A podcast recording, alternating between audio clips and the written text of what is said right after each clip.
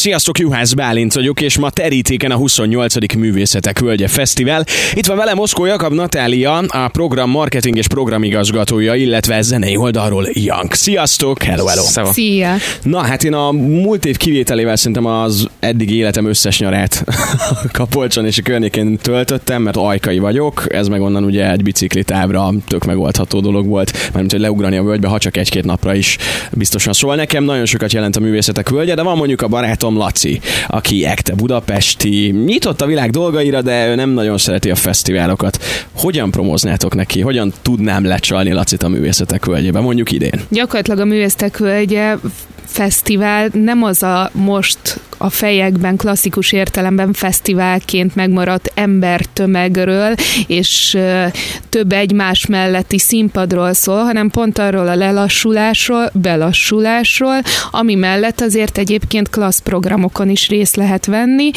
Udvarokban vannak a színpadaink, illetve különböző legelőkön, szántókon, jó messze egymástól, tehát azért ez viszont esetleg valaki számára hátránya lehet, hogy itt azért sétálni is kell a helyszínek között, viszont pont emiatt egy ilyen sokkal nyugalmasabb rezgése van az egésznek, emberléptékűbb, illetve gyerek és kutyabarát innentől kezdve ez a fesztivál. Úgy tudom, neked is pont ezt tetszett meg benne. Abszolút, abszolút, pláne a saját zenei világomhoz ez iszonyatosan passzol, és valahogy egy ilyen szint, szint, szintetizálva, vagy nem is szintetizálva, szinkronban történt az, hogy egyre kevesebbet játszottam a nagyobb más fesztiválokon, és aztán utána rendszeresen visszatértem a művészetek völgyébe, úgyhogy ez így szép egymásra találás volt, és ezért nekem ez így kiemelt, kiemelt fókuszban van abszolút így a nyáron, sőt igazából emiatt nem is vállaltam más koncertet egészen a, a völgyig, mert különleges műsorral készülünk, és ez nagyon sok munkát vesz igénybe, úgyhogy ja, van egy pont olyan vibe amit én szeretnék. Ez lehet, hogy pont az, hogy az ember egy kicsit megérik, és egyre idősebb lesz, és egy idő után már inkább erre vágyik, mint sem az eszeveszett csapatásra, vagy minek tudatosítjátok ezt? Én szerintem nem, nem, nem korosztályi kérdés ez abból a szempontból, hogy ha bár mondjuk 30 vagyok, de nem érzem magam kifejezetten túl felnőttnek, lenyugodottnak és megöregedetnek, hiszen zenész nem vagyok. hiszen zenész vagyok, úgyhogy alapvetően gyerek maradok örökre. Azt gondolom, hogy inkább ez egy ilyen az emberekben egy reakció arra, hogy nagyon erősen ö, ö, erősödik körülöttünk ez a nyomás, és ez a, az nagyon nagy ö, túltengés információból, tartalomból, minden ilyesmiből, és, és erre 20 éves ismerőseim is szívesen reagálnak már úgy, hogy azért jó néha elmenni valahova oda is, ahova nem üvöltés és óriás verető van. Natália, te már több éve tolod a művészetek völgyét. Hogy bírod? hát nyilván beleszerettem, úgyhogy ezért is mind a tíz napot, hiszen szervezőként, sőt ráadásul szervezőként már előtte öt nap ott vagyunk, és még utána is pár napot, úgyhogy nagyon szép látni, hogy a mezők egyszer csak felépülnek színpadokkal, és egyszer csak utána megtelik a tér emberekkel, de pont ugye visszatérve itt a korosztályi kérdésekre is, azt hiszem nagyon sokan ugye adták azt a visszajelzést, hogy tetszik nekik az, hogy nem kell, nem tudom, egy arctalan tömegben elveszve, folyamatosan térerő problémákkal küzdködve a barátait keresni, és gyakorlatilag mondjuk innentől kezdve egy produkcióra sem eljutni, mert azért viszonylag el lehet jutni ide-oda, van csigabusz, amit egyébként most már applikáción keresztül is lehet majd követni, wow. hogy merre jár, van, van stoppolási lehetőség, lovaskocsi, tehát gyakorlatilag egy ilyen kalandosabb módja is egyébként a fesztiválozásnak, meg nagyon sok ö,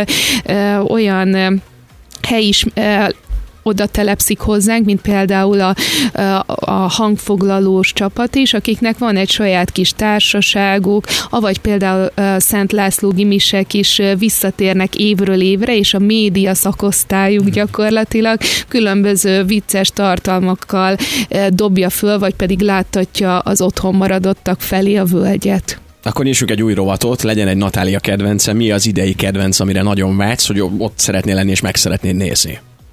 Ez egy nagyon érdekes kérdés, hiszen azt hiszem pont én vagyok az, aki a tíz nap alatt gyakorlatilag egy, az elejétől végig nem tud végignézni semmit, hiszen helyszínről helyszínre járok, de az biztos, hogy ugye a Jankéknak a koncertje az, az egy olyan csemege lesz, amit mindenképpen muszáj megnézni. Hát ugye nyilván a külföldiek, a Diffez, a Trigger Finger, Asian The Foundation, vagy pedig a Rebecca Ferguson koncertje olyan lesz, amit máshol nem lehet megnézni, de lesz ugye Reszirkel új cirkusztársulat például, akik egyébként inkább ugye nagyobb helyeken szoktak fellépni, és így megtisztelték a mi új cirkuszi helyszínenket, hogy megnyitják idén, de az az igazság, hogy mivel egy évig ezzel foglalkozol, külön-külön beleszeretsz minden helyszínbe, akár a Fonó udvar koncertjeitől, a színház színpad előadásain át, avagy a Momentán Társulat impro estjeibe. Hát az mindig zseniálisak, egyszer egy üveg bort vettek ki a kezemből, és azzal improztak.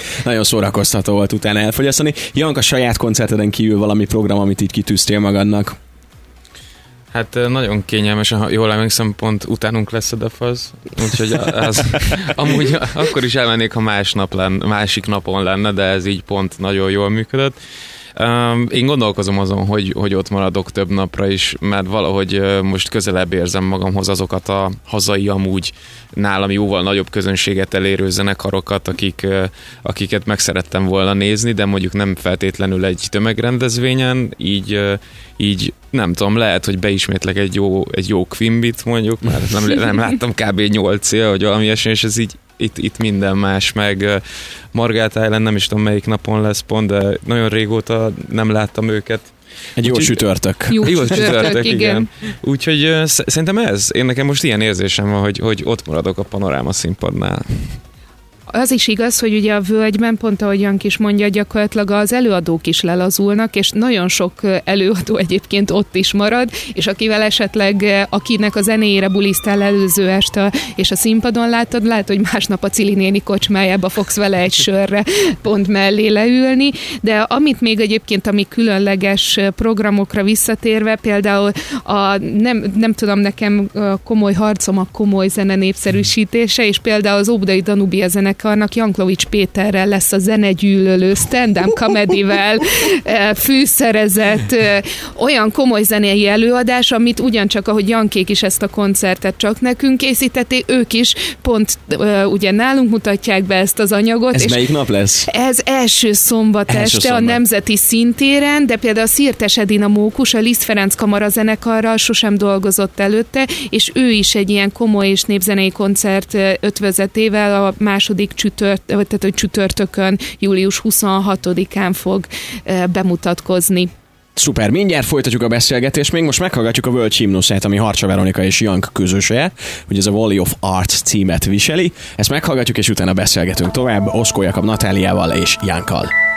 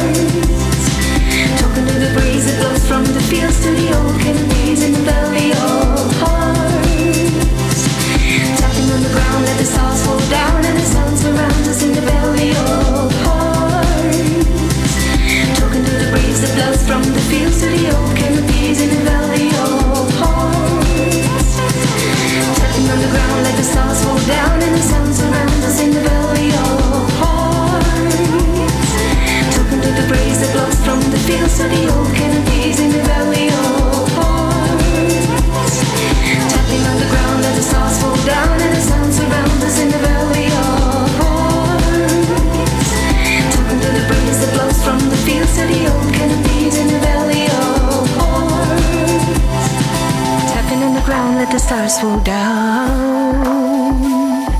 Tapping on the ground, let the stars fall down. Tapping on the ground, let the stars fall down. The sounds around. Talking to the breeze that blows from the fields.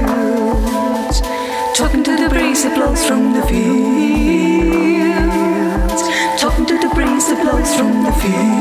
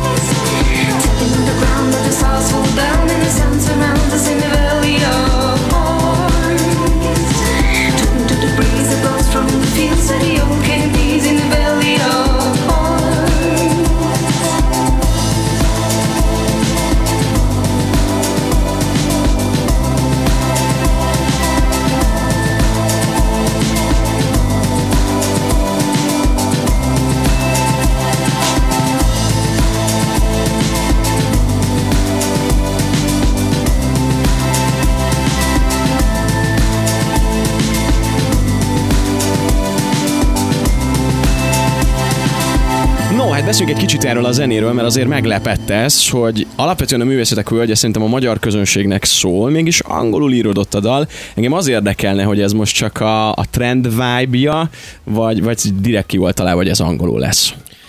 Az az igazság, hogy ez egy nagyon-nagyon érdekes együttállás volt, mi sosem dolgoztunk együtt a Veronikával, ha bár ismertük egymást, meg találkoztunk már a völgyben, hiszen én korábbi évek során a, a Veronikának a helyszínén játszottam a zenekarommal, és pont tavaly ismerkedtünk össze úgy, hogy ott maradt a szervezés mellett megnézni a koncertünket, és beszéltünk meg ilyesmi.